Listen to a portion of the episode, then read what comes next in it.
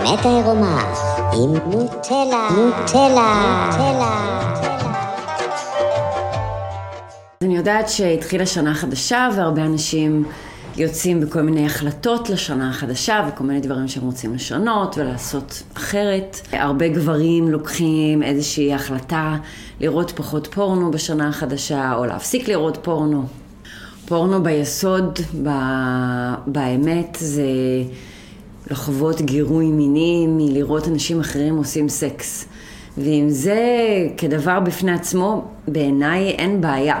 הרי ברור שאם אני אראה שני אנשים עושים סקס, או אפילו שני אנשים מתנשקים או מתחרמנים ברחוב, יעלה לי אנרגיה מינית קצת בגוף. זה דבר שהוא הגיוני, זה דבר שהוא לגיטימי, זה דבר שכולנו גם יכולים להבין מניסיון אישי. תעשיית הפורנו לקחה את הדבר הקטן הזה ש... מיניות של אנשים אחרים יכול לגרום לי לגירוי. הם יושבים על החוסר הזה שנורא חסר לנו את הגירוי הזה, את הכיף הזה, את הנעים הזה, והם מפיקים עבורנו כל מיני סרטים שבהם אנשים, כל מיני אנשים עושים סקס. זאת לא בעיה בפני עצמה, אז זה שיש סרטים שאנשים יותר מיניים ועושים סקס ורואים איברי מין, זה אחלה, זה יכול להיות נעים, זה יכול להיות כיף. יש כמה בעיות עם הפורנו ש... כדאי לשים לב אליהם, ואז אולי זה יכול לעזור לי גם להיגמל מזה ולהפסיק להיות כל כך אובססיבי לגבי זה, כמו הרבה מאיתנו. דבר ראשון, מה שחשוב להבין, זה שזה תעשיית הפורנו. זאת אומרת, תעשייה הופכת את זה לאיזשהו עסק כלכלי. ברגע שזה עסק כלכלי, האיכות של התוכן מותנה במכירות.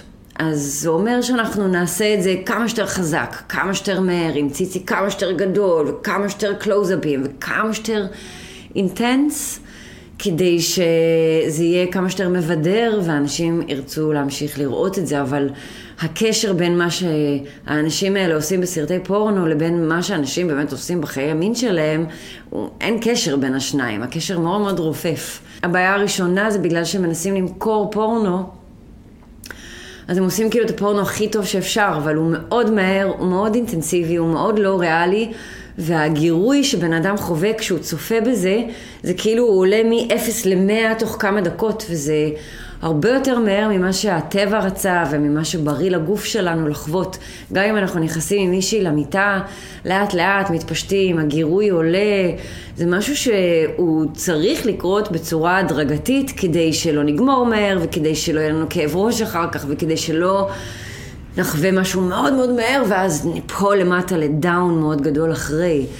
אם מסתכלים על סמים, כמו קוק נגיד, שמפעיל כל מיני רצפטורים של כל מיני הורמונים ונוירונים ודברים שמפרשים לנו בתוך המוח, אז אפשר להגיד שכשעושים קוק, יש הפרשה מוגברת של כל החומרים האלה בתוך המוח, ובגלל זה אנחנו מרגישים טוב וחזקים עם ביטחון עצמי, אבל בגלל שהמערכת עבדה כל כך חזק במשך זמן מסוים, אחרי שהחומר יוצא מהגוף, הגוף נופל חזרה מתחת לאיפה שהוא היה לפני.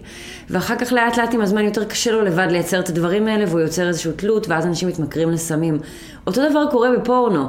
יש שם עלייה מהירה מדי ודרסטית מדי וחדה מדי בגירוי המיני.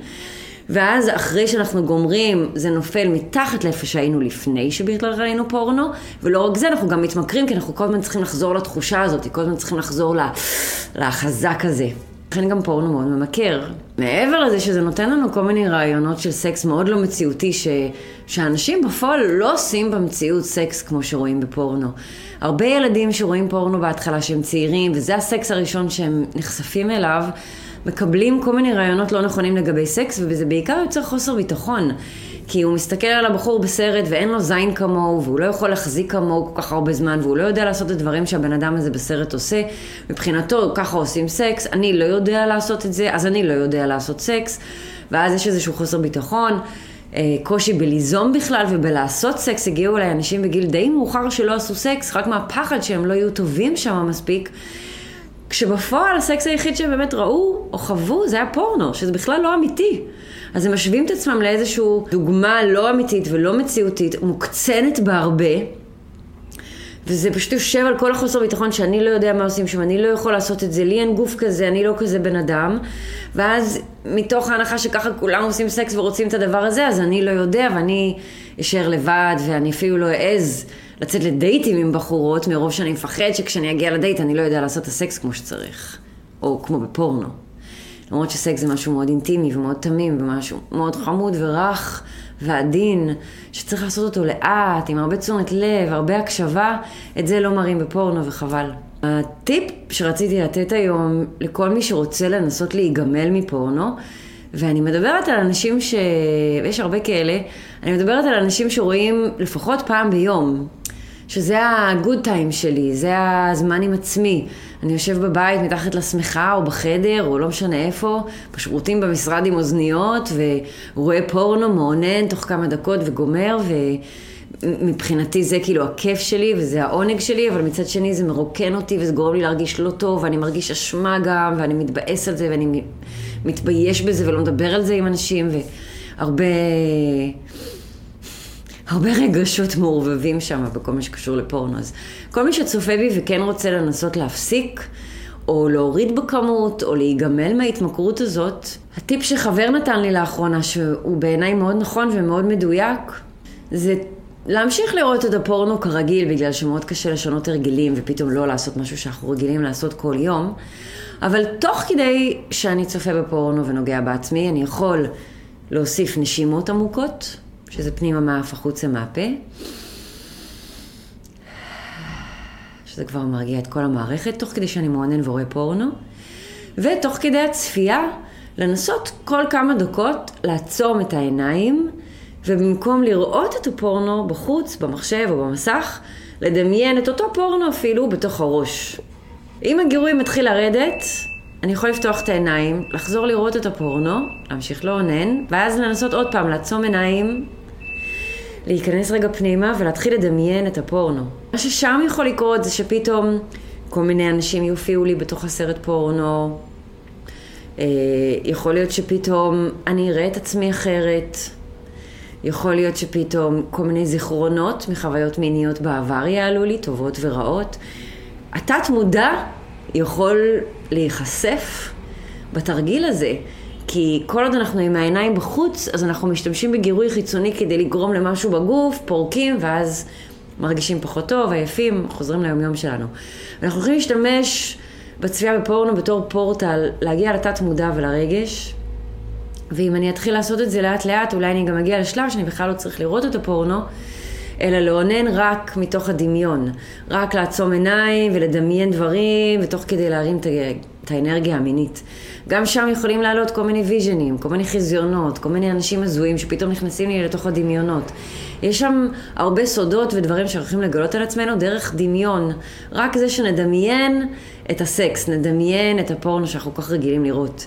ורובנו ראינו כל כך הרבה פורנו בחיים שלנו, שזה לא כזה בעיה להתחיל לדמיין את זה, אנחנו לא באמת צריכים את הגירוי הוויזואלי, ודווקא הגירוי הוויזואלי, שאנחנו פות... עם עיניים פתוחות רואים את זה, יכול ליצור תגובה מאוד מאוד חזקה ולא נעימה בתוך הגוף. אז זה הטיפ שלי, כל מי שרוצה לנסות להיגמל מפורנו.